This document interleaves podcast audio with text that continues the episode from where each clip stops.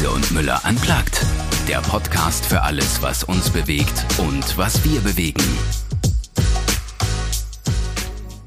Herzlich willkommen im Podcast Riese und Müller Unplugged. Mein Name ist Julia Jankowski und hier auf diesem Kanal spreche ich mit Menschen aus dem Unternehmen Riese und Müller, aber auch mit Leuten und Menschen aus dem Umfeld von Riese und Müller. Und zwar darüber, was sie bewegt in dem großen Themenfeld der Mobilität. Also wir haben unseren Suchfilter ein bisschen weiter gesteckt als in Klammern nur das Fahrrad oder in Anführungszeichen nur das Fahrrad.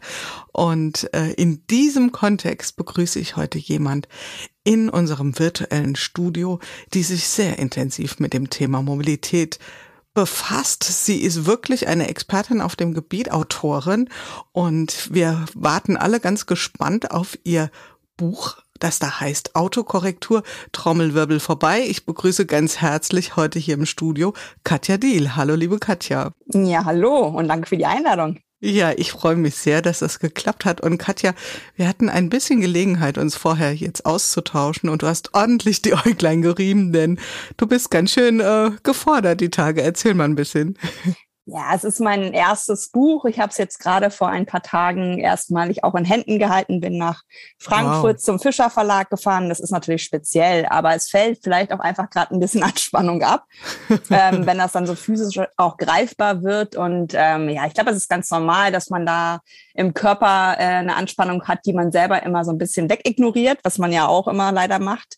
Und ich bin da ganz zufrieden, ähm, ja, dass ich da jetzt vielleicht ein bisschen runterkomme, es auch genießen kann, mhm. äh, es selbst auch ein bisschen feiere, ähm, dass dieses Buch jetzt da ist und dass hoffentlich auch Menschen diese Einladung, so sehe ich das Buch nämlich, ähm, annehmen, mal wirklich zu gucken, ist das jetzt diese Autohasserin von Twitter oder steckt da vielleicht doch mehr dahinter?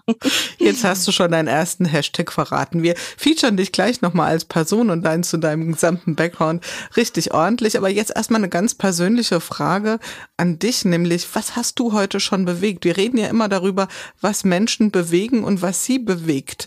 Ähm, was hast du heute ganz physisch gesprochen schon bewegt? War ein Fahrrad dabei?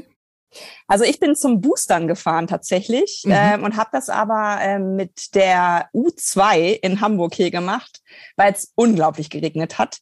Mhm. Ich bin ganz glücklich, dass ich mittlerweile seit ein paar Tagen zwei ähm, Stellplätze in einem Fahrradhäuschen habe.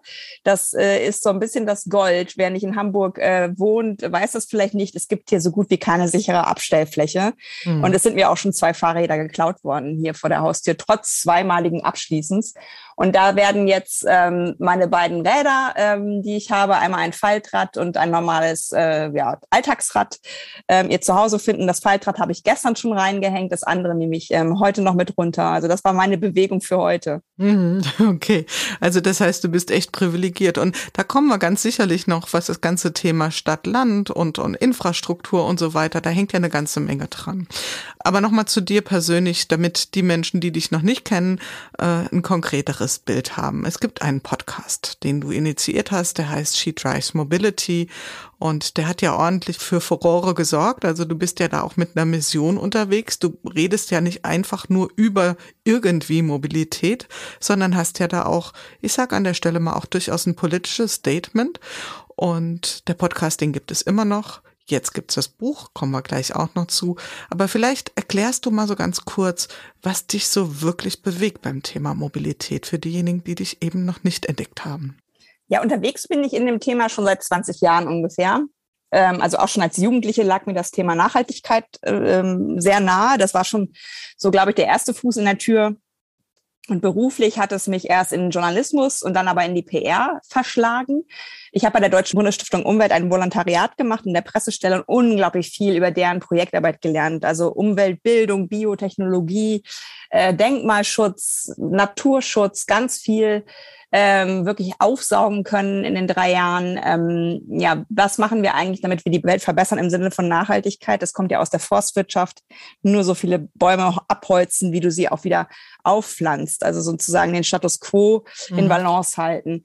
Und ähm, da äh, ja ist dann mein Weg in die Mobilität über Bahnunternehmen, Verkehrsunternehmen, Carsharing, Logistikunternehmen gegangen. Äh, und auf diesen verschiedenen Stationen außer Auto, so in der Autoindustrie habe ich nicht gearbeitet, ähm, habe ich sehr viel Wertschätzung tatsächlich entwickelt für die Systeme, die es da gibt, für die Menschen, die dahinter arbeiten, weil die genießen nicht so ein Renommee wie Menschen, die Autos bauen. Sie werden auch bei Weitem nicht so gut bezahlt. Es ist aber selbstverständlich, dass es funktioniert. Und wir meckern immer eigentlich nur, wenn es nicht funktioniert. Mhm. Also wenn die Bahn fährt und pünktlich ist, ist es ohne Kommentar bei Twitter, aber um Gottes Willen, ich habe meinen Anschluss äh, verpasst. Und da war diese Liebe ähm, vor allen Dingen auch ähm, gewachsen im Sinne von Minderheiten, also sogenannte Minderheiten. In Verkehrsunternehmen lernst du ziemlich schnell auf Barrierefreiheit zum Beispiel zu achten. Ich habe ähm, ähm, die leichte Sprache kennenlernen dürfen, weil wir auch Faltblätter gemacht haben für Menschen, die kognitiv vielleicht Einschränkungen haben oder aber nicht äh, die deutsche Sprache als Muttersprache haben.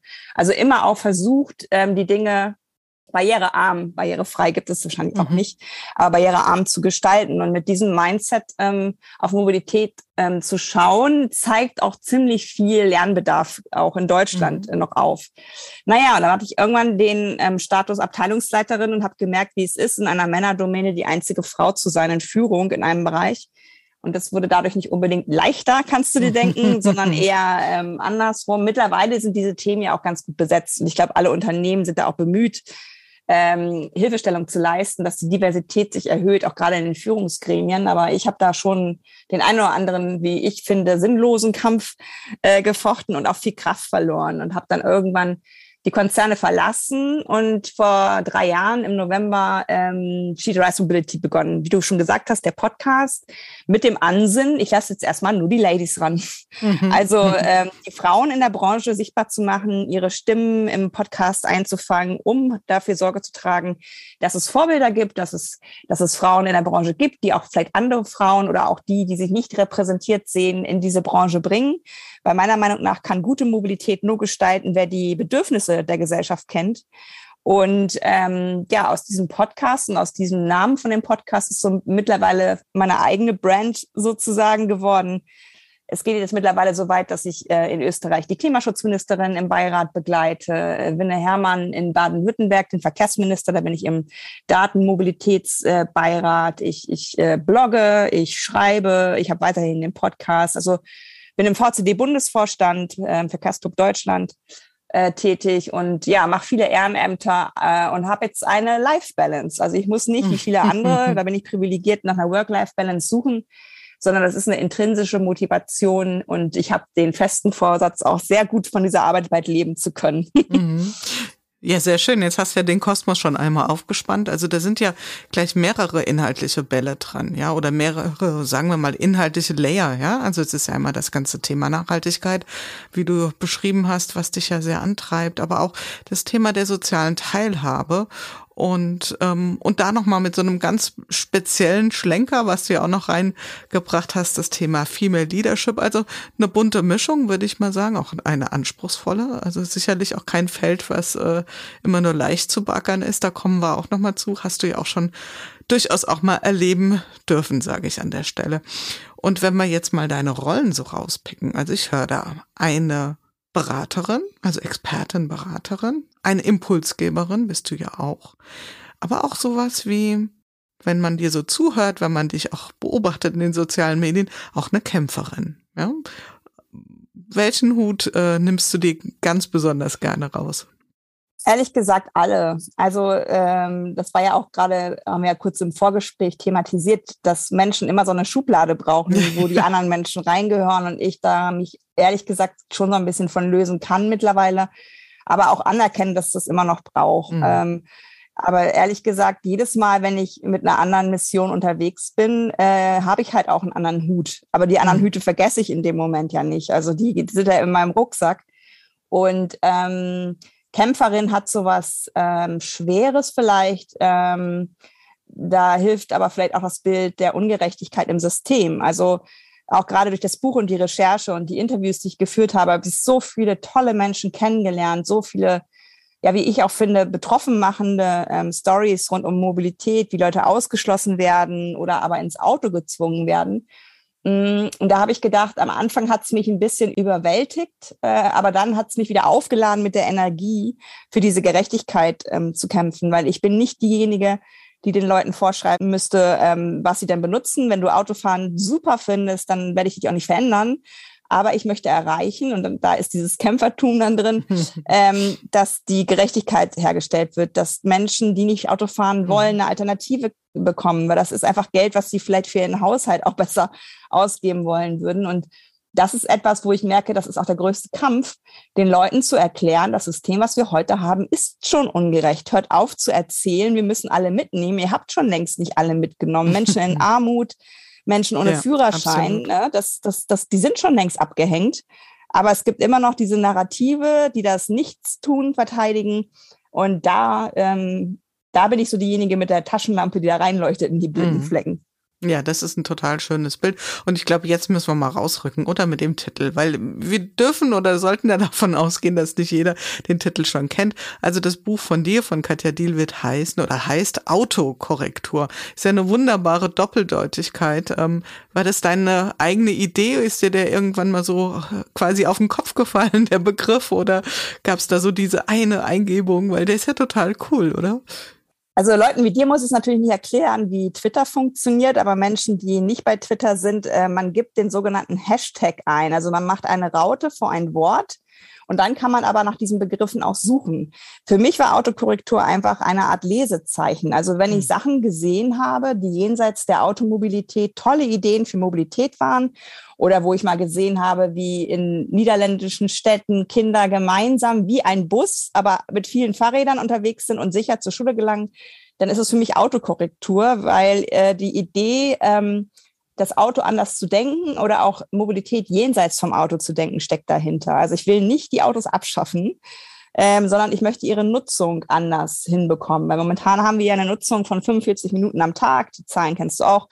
Mhm. So eine Person, also meistens nur der Mensch, der das Lenkrad hält. Und das ist halt für zwei Tonnen Stahl, meiner Meinung nach, äh, und zwölf Quadratmeter Parkplatz ähm, ziemlich viel Ineffizienz. Und Autokorrektur hat mir da geholfen, ähm, da so ein bisschen die Ideen im Blick zu behalten und ist irgendwann so ein Selbstläufer geworden, ähm, mit dem ich mich durchaus auch selber wohlfühle, der sehr stark natürlich auf das Auto bezogen wird, aber das soll gar nicht heißen, dass, dass nicht auch Menschen existieren, die ohne Auto ihr Leben nicht schaffen können, mhm. nur wir sollten hinschauen, machen sie es freiwillig oder ist es halt die, das Fehlen von Alternativen, was sie im Auto sitzen lässt. Und in dem Wort Autokorrektur, also ich übertrage mal die Metapher jetzt hier auf mein Word, wenn ich da irgendwas eingebe und das sofort korrigiert, dann impliziert das ja so, so ein Stück weit den Gedanken, es geht leicht und von alleine. Und das ist ja an der Stelle, würde ich mal sagen, mindestens mal eine kleine ironische Randbemerkung, weil das tut's ja gar nicht. Und schön, dass du das auch mal aufräumst, denn wir sind ja hier in einem Podcast von Riese und Müller, das heißt, uns werden vermutlich Menschen zuhören, die sich sehr stark für das Fahrrad interessieren und keine Sorge, wir reden auch noch über das Fahrrad, nur es geht nicht um die Abschaffung von Autos, sondern einen neuen Blick darauf, sagen wir mal einen relativierenden Blick. Im Kern geht es ja auch um ein Stück weit um das große Thema der Mobilitätswende. Und was gehört für dich alles dabei? Du hast schon ein bisschen das Feld aufbereitet, aber was gehört für dich alles zu einer echten Mobilitätswende, so für ein Umdenken alles dazu? Vor allen Dingen gehört das dazu, was wir gerade machen. Wir haben uns nicht irgendwo getroffen, äh, sind nicht äh, gereist, um uns zu sehen, sondern wir machen das virtuell. Also auch sicherlich privilegiert. Ähm, nicht alle Jobs lassen sich. Ähm, das ist dann aber gleich die Gegenwehr, weil wie soll das denn der Bäcker machen? Ja, ist mir auch klar, dass nicht über Zoom äh, Brötchen backt. Ähm, aber tatsächlich ist, und das vergessen wir gerne, die erste Regel der Verkehrswende: Wege vermeiden. Also sowas wie Videokonferenzen, Telefonate, E-Mail. Das sind ja Dinge, die ähm, erleichtern könnten, dass wir nicht mehr so ähm, wie zum Beispiel vor Corona äh, innerdeutsch fliegen. Mhm. Ähm, dann geht es darum, Wege zu verlagern, vom Flugzeug auf die Bahn zum Beispiel. Da ist Österreich total weit vorne. Da hat nämlich Leonore Gewessler die ähm, österreichische Airline und die Staatsbahn zusammengebracht, hat gesagt, wie kriegen wir das hin durch Produkte, ähm, dass dieses innerösterreichische Fliegen aufhört. Weil das ist wirklich sehr schädlich, weil es im Vergleich zu der Strecke, die man zurücklegt, ganz schön viel C O zwei und in ganz schön ähm, ja, sensiblen Bereichen ja auch der Atmosphäre. Das ist ja nicht, ähm, also es sind ja mehrere Effekte, die da zusammenkommen, die schädlich sind. Und dann haben sie beschlossen, das Nachtzugnetz zum Beispiel auszubauen. Mhm. Und das ist etwas, wo ich schon mal mit nach äh, Wien gefahren bin. Ich finde es herrlich. Also ich bin um halb neun abends hier in Hamburg eingestiegen und war um halb neun morgens ähm, in, in Österreich, ähm, war aber vorher schon wach, habe meine Jalousie hochgemacht und da ging die Sonne auf und da kam der Herr Ober, das ist ja in Österreich auch immer so, so mit so ein bisschen Charme, ne? Und hat mir mein äh, Frühstück gebracht, genau. Also ich bin ausgeschlafen, mitten in der Stadt angekommen und ich bin jemand, der beim Fliegen eher gestresst ist, weil ich ja ständig mich ausziehe, anziehe, immer die Angst habe, irgendwas im Gepäck zu haben, was da nicht hingehört. Und da steige ich in diesen Zug und äh, bringt mich mitten in die Stadt. Und die, erst die dritte, ähm, das dritte Segment von Verkehrswende ist Optimierung. Also da geht es erst um Technik zum Beispiel. Ähm, das ist aber eine Sache, wo wir total gerne hinschauen. Und ich darf jetzt mal ein bisschen lästern, glaube ich, weil tatsächlich ist auch die Fahrradbranche sehr gerne so. Also ich war zum Beispiel in Friedrichshafen auf der großen ähm, Eurobike und bin da rein. Und erstmal stand ich ja im Stau, weil ich bin mit dem Taxi gefahren, äh, weil sehr viele fahren zu dieser Fahrradmesse mit dem, mit dem Auto. Auto. Ja, und äh, dann komme ich in diese, in diese Gebäude der Messe rein und es war auch ziemlich männlich und es war auch ziemlich technisch, weil da waren vor allen Dingen Menschen, die äh, HobbyradlerInnen sind. Also, mhm. also nicht unbedingt die im Alltag zur Arbeit pendeln mit dem Rad, sondern eher ja, die Leistungselite vielleicht, wie ja. man es nennen will, von Radfahren. Das fand ich schon ganz spannend. Und es gab tatsächlich ein Fahrrad, das war auf einem sich drehenden Teller, ganz besonders lackiert und das hieß der S U V unter den, ich glaube, Downhill mhm. Mountainbikes. Und da habe ich gedacht, oh Leute, das könnt ihr jetzt doch nicht bringen, dass ihr die gleichen Dinge macht wie die Autobranche. Und da war der Herr, ähm, ich weiß gar nicht, ob er Geschäftsführer ist, also auf jeden Fall einer der leitenden Herren von Brompton auf einem Panel und hat so sich umgeguckt und hat gesagt, Leute, wo sind denn hier eure Frauen? Also der hat auch gemerkt, dass da mit der Diversität durchaus noch Nachholbedarf ist. Hier fehlt was. Ja, ja, wir hatten hier auch in der Reihe Riese und Müller Unplugged auch Antje von Dewitz mal zu Besuch und äh, sie hat sich mit Sandra Wolf äh, ausgetauscht und da ging es natürlich auch um das Thema, warum haben wir in der in dieser Branche, also in der, sagen wir mal eher, da war der Fokus Outdoor-Branche, auch da, ja, warum haben wir so wenig weibliche Führungskräfte?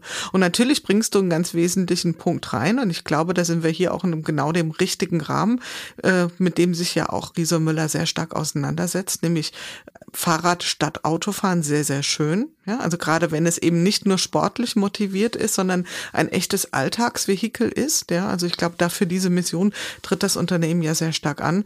Aber was können wir denn alles dafür tun, dass der Weg dahin, also die Produktion, dass die schon in der Art und Weise ist, dass sie nachhaltiger ist, ja, weil da sind ja noch ganz viele, sagen wir mal, Potenziale zu heben, Stichwort äh, Lieferketten und so weiter und so fort. Also das heißt, wir reden in der Verkehrswende ja über welche Verkehrsmittel nutze ich, ja, in welchem Umfang. Wir reden über die Produktion, wir reden aber auch über das Thema, da komme ich nochmal zu deinem Fahrradhäuschen zurück, nämlich der Infrastruktur und ähm, das Thema Nutzung des öffentlichen Raums. Wo stehen wir denn insgesamt da? Also wenn du jetzt mal so diese drei ähm, Tortenstücke so betrachtest, ähm, was Mobilitätswende alles ausmacht, ich hätte da eine Hypothese, wo wir jetzt im, in Deutschland stehen, aber du bist die Expertin. Räum das mal für uns aus. Sind wir noch am Anfang oder wenigstens schon so in der Hälfte? Was würdest du sagen? Ja, ich glaube, das ist immer der, der, der Blick äh, innerhalb Deutschlands ist immer nicht so ähm, schwierig. Da kann man sich auch durchaus wohlfühlen, glaube ich, wenn man das Gefühl hat, hier und da passiert ja was, Pop-up-Bike-Lane und ähnliches. Aber wenn du dann einfach nur über die Grenzen äh, von Deutschland in Richtung Europa gehst, dann bist du schnell, oh nee, so weit sind wir noch gar nicht.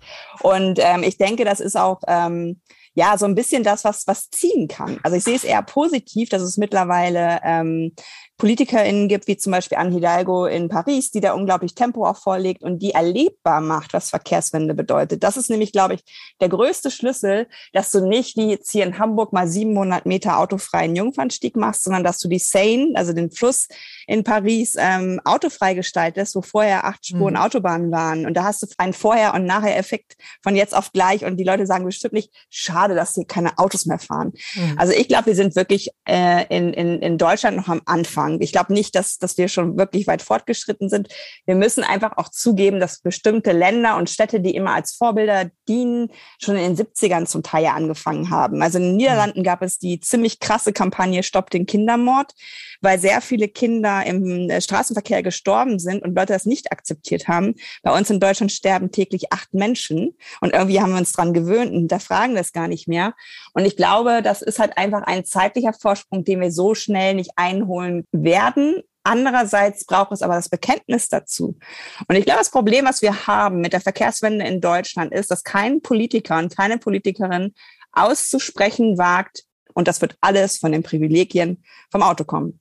Das ist so das, wo, wo immer noch für mich eine Kennziffer fehlt. Also in London hat der Bürgermeister zum Beispiel gesagt, bis zwanzig dreißig dreißig Prozent weniger Pkw. Das kann man messen, ob man das Ziel erreicht oder nicht. Bei uns steht fünfzehn Millionen Elektroauto mindestens. Mhm. Ja gut, auf den jetzigen Bestand noch obendrauf oder im Austausch oder im Abbau begriffen. Und ich glaube, wir sind sehr ähm, zahlenaffin. Wir feiern ja auch immer noch die Autoindustrie, wenn sie mehr Autos verkauft. Im letzten Jahr sind vierhunderttausend Autos nochmal dazugekommen. Also es baut sich auch gar nicht ab. Und das ist für mich nicht unbedingt ein, ein Erfolg der Verkehrspolitik, sondern ein Erfolg der Autoindustrie, die ihr Produkt sehr gut platziert. Aber dass immer noch und immer mehr Autos gekauft werden, ist eigentlich ein Zeichen dafür, dass die Verkehrspolitik nicht demokratisch agiert, weil sonst würde da meiner Meinung nach eine Balance irgendwie reinkommen, die, die demokratischer ist. Mhm. Was du da so ansprichst, lässt ja den Schluss nahe, dass äh, vielleicht viel mehr Kraft in den Unternehmen steckt, als vielleicht aktuell die Politik ist, äh, so nach außen zum zeigen oder nach außen zeigt. Welche Kraft könnten Unternehmen auch in der Fahrradbranche zum Beispiel entwickeln, da die Mobilitätswende nach vorne zu bringen? Was könnte da so eine Impulsfunktion sein oder eine verändernde Rolle? Welche könnten die dort einnehmen? Also erstmal sind Fahrradunternehmen ja auch ArbeitgeberInnen. Und ArbeitgeberInnen-Mobilität ist Pendelmobilität, da kann man schon viel tun. Ich äh, habe das positive Vorurteil, dass es in der Fahrradbranche auch anders gemacht wird als in, in anderen Branchen, dass man da, keine Ahnung, im Betrieb eine Dusche hat, dass man, dass man äh, sichere Abstellmöglichkeiten für Fahrräder hat, dass es ein Mobilitätsbudget für alle statt äh, Dienstwagen für wenige gibt. Also dass man da die Mobilität wahlfrei macht, ähm, ein Budget im Monat zur Verfügung stellt. Wer davon ein Auto sich besorgen will, kann das weiterhin tun, aber es können genauso gut Ö P N V-Tickets ähm, bezahlt werden oder auch ein Dienstrad geleast werden. Das wäre so für mich der erste Schritt. Der zweite Schritt wäre, ähm, ich kann mir vorstellen, dass viele auch äh, ja zum Beispiel Produktionsstandorte haben, die nicht unbedingt super angebunden sind an den Ö P N V, dass man da entweder mit den Verkehrsbetrieben mal spricht, ob es da nicht Möglichkeiten von Werksverkehren gibt.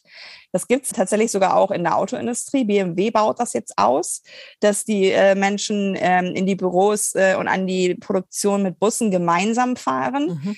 Oder aber auch zu gucken, kommen vielleicht, keine Ahnung, fünfzig Leute aus einem bestimmten Vorort zu mir jeden Tag und kann ich da nicht, weil die Büroarbeitende sind, einen Coworking-Space eröffnen. Also die Lösung, die wir in der Stadt haben, auch ins Land zu bringen, dass die Menschen vielleicht nur noch einmal in der Woche äh, in die Stadt pendeln müssen und ansonsten mit dem Fahrrad, ähnlich wie das früher auch war, diese äh, Fahrraddistanz zum Arbeitsort, dass das wieder ähm, andere Wege ermöglicht. Also ich glaube, als ArbeitgeberInnen haben sie da viel Chancen, ähm, auf ihre ähm, Mitarbeitenden positiv einzuwirken. Und ich nehme auch wahr, dass das neben dem Euro, den man bezahlt, auch immer wichtiger wird, dass dieses äh, Work-Life-Balance, also dass ich nicht mehr anderthalb Stunden pendle im Auto, am besten noch, was ja auch ehrlich gesagt keine produktive Zeit ist, so wie in der Bahn, wo ich auch ein Buch lesen kann oder schlafen.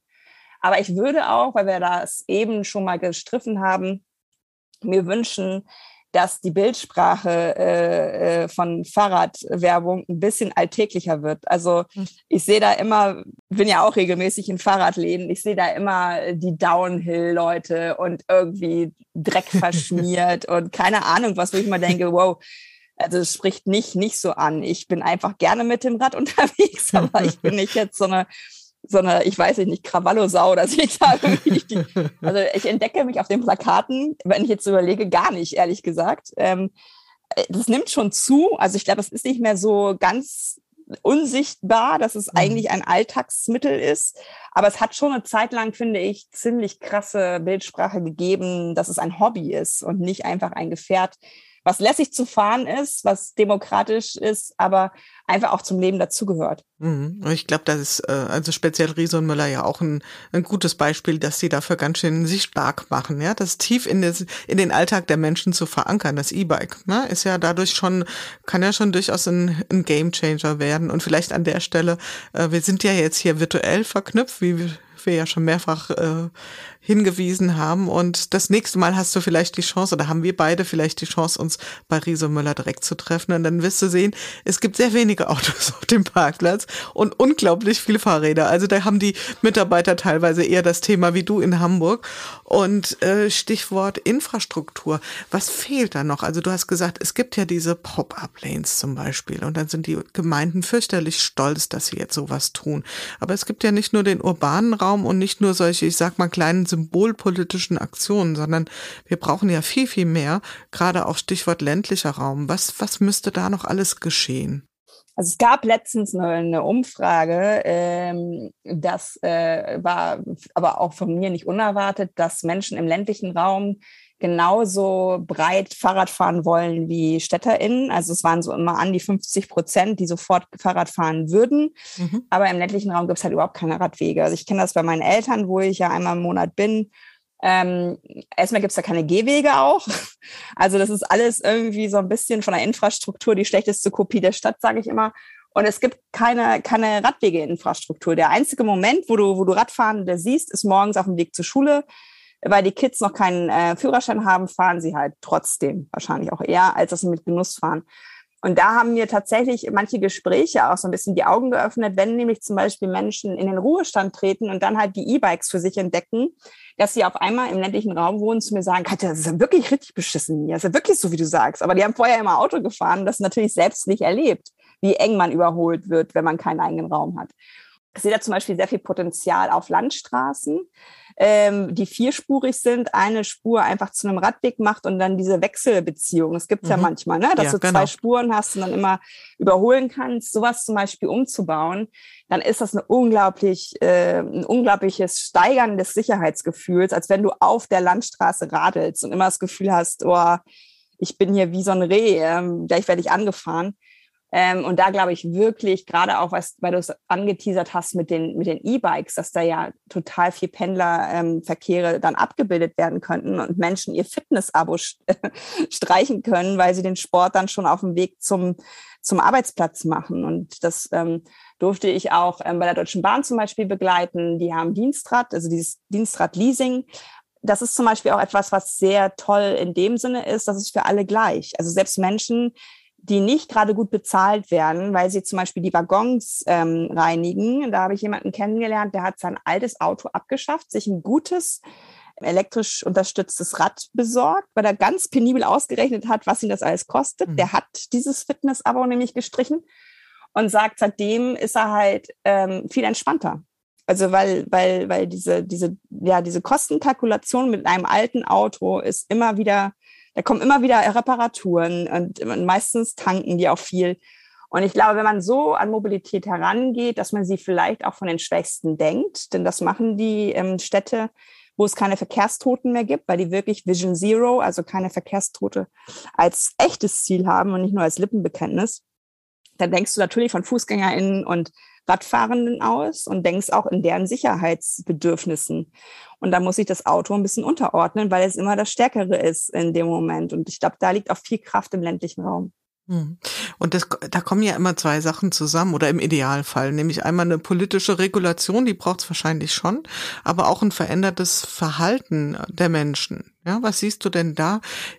Ist das jetzt auch gerade nochmal, nehmen wir ruhig nochmal ländlichen Raum, hast du so das Gefühl, da findet so langsam ein Umdenken statt, dass das Fahrrad ein bisschen stärker in die Bedürf- oder in die Erlebniswelt der Menschen kommt, auch gerade in die alltägliche Erlebniswelt? Also ich durfte in zwei ähm, Landkreisen Impulsvorträge halten zu meinen Ideen äh, der Mobilität im ländlichen Raum und das waren jüngere Landräte. Also die selber Familienväter gerade geworden sind, die Kinder mit dem Rad zur Schule bringen, selber erleben, ja, wie gefährlich sich das anfühlt. Und ich glaube, das ist so eine Generation, die da jetzt auch in der Politik nachwächst, auch direkt vor Ort was bewegen kann, die ganz anders herangeht an Familienmodelle, Arbeitsmodelle. Also das ist, gehört ja alles zur Mobilität dazu, dass es so Lebensphasen gibt, wie sich die Dinge auch verändern. Und da, glaube ich, schon liegt viel Kraft drin, dass ähm, das Auto bestimmt nie vernachlässigt wird, weil die Angst verstehe ich zum Beispiel nicht. Ich glaube, was, bis das in Deutschland passiert, äh, da wird noch einiges an Elbewasser äh, den Fluss hinunterlaufen. Aber sie sehen halt die Lücken, die es gibt. Und gerade im ländlichen Raum hast du Mobilitätslücken, weil ich weiß nicht, wie viele tausende Schienenkilometer wurden abgebaut, Buslinien fahren nicht mehr. Alles, weil alles aufs Auto verlagert wurde. Es war mal gut.